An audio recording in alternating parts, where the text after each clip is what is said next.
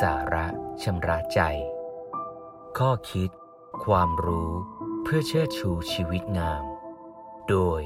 พระครูธรรมรุจิ วัดยาณเวศกวัน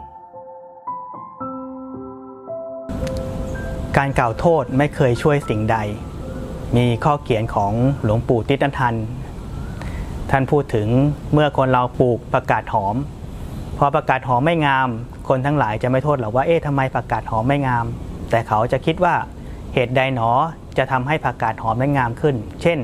ถ้าปุ๋ยมันน้อยไปก็เติมปุ๋ย ถ้าน้ำมันน้อยไปก็ลดน้ำเพิ่ม ถ้าแดดมันแรงไปจนทำให้ใบไหม้ก็หาอะไรมาพังแสง เราจะพยายามทำวิธีการต่างๆ เพื่อให้ประกาศหอมนั้นงาม เพราะเรารู้ว่ามันมีวิธีการอยู่ แต่แปลกเมื่อคนเราอยู่ร่วมกันในสังคมหรือในครอบครัว มีเพื่อนฝูงมีคนรู้จัก เรามักจะคาดหวังคนให้เป็นอย่างที่เราต้องการ ถึงเวลาเมื่อเขาไม่เป็นอย่างที่เราคาดหวัง เราจะกล่าวตำหนิพูดจาว่ากล่าวเขาด้วยความขัดเคืองด้วยความโกรธเราไม่คิดว่าทำไมหนอเขาถึงเป็นเช่นนั้น แล้วเมื่อคนเราขัดเคืองกันพูดจากันด้วยความโกรธความโมโห สิ่งที่ตอบสนองต่อมาก็คือ คนก็จะสวนกลับด้วยคำพูดที่ไม่ดี มีพฤติกรรมที่ก้าวร้าวตอบกลับ ไม่ได้ช่วยให้บรรยากาศดีขึ้น การสื่อสารจะแย่ลงแย่ลง ไม่ช่วยให้ทุกอย่างดีขึ้น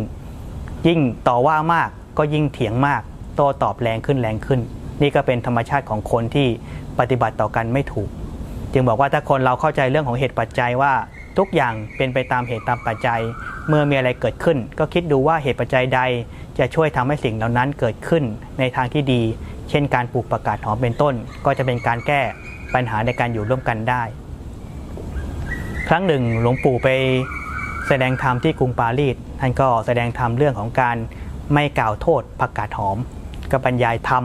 ให้คนในงานได้ฟัง ในช่วงสุดท้ายของการปฏิบัติท่านก็พาเดินจงกรม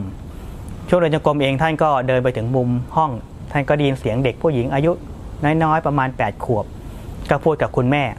คุณแม่ขาอย่าลืมลดน้ำหนูนะ หนูเป็นประกาศหอมหลวงปู่ฟังเสียงเด็กน้อยคนนี้ก็รู้สึกปลื้มใจ โอ้เด็กน้อยอายุ 8 ขวบเข้าใจประเด็นสื่อสารที่ท่านต้องการสื่อได้อย่างดีเลย ต่อมาก็ได้ยินเสียงคุณแม่ตอบตอบน่าสนใจเช่นเดียวกันแม่บอกว่าไม่ลืมดอกจ้าแต่หนูก็อย่าลืมรดน้ำแม่นะ แม่ก็เป็นประกาศหอม ท่านได้ฟังได้เห็นเรื่องราวนี้ท่านก็รู้สึกปลื้มใจ เห็นคุณแม่ก็มีท่าทีต่อลูกด้วยความดี เข้าใจประเด็นที่ท่านตื่นสารทั้งแม่ทั้งลูก ก็เห็นว่าภาพนี้เสียงสิ่งที่ได้ยินได้เห็นนี้ก็เป็นสิ่งที่น่าชื่นชม ก็คิดว่าในมุมหนึ่งถ้าเราฟังเรื่องก็คิดว่า คุณแม่กับลูกสาวคนนี้ก็น่าจะเป็นครอบครัวที่มีความสุข ต่างคนต่างคิดเกื้อกูลกันหวังดีต่อกัน อยากจะให้อีกคนมีความสุข แล้วก็เข้าใจประเด็นที่หลวงปู่สื่อสารทุกอย่างเป็นไปตามเหตุปัจจัย ถ้าอยากให้อะไรดี ก็พึงทำต่อกันด้วยดี ด้วยความปรารถนาดี ความดีระหว่างกันก็จะเกิดขึ้น เกิดความเกื้อกูล เกิดความสุขร่วมกัน การกล่าวโทษจึงไม่เคยช่วยสิ่งใด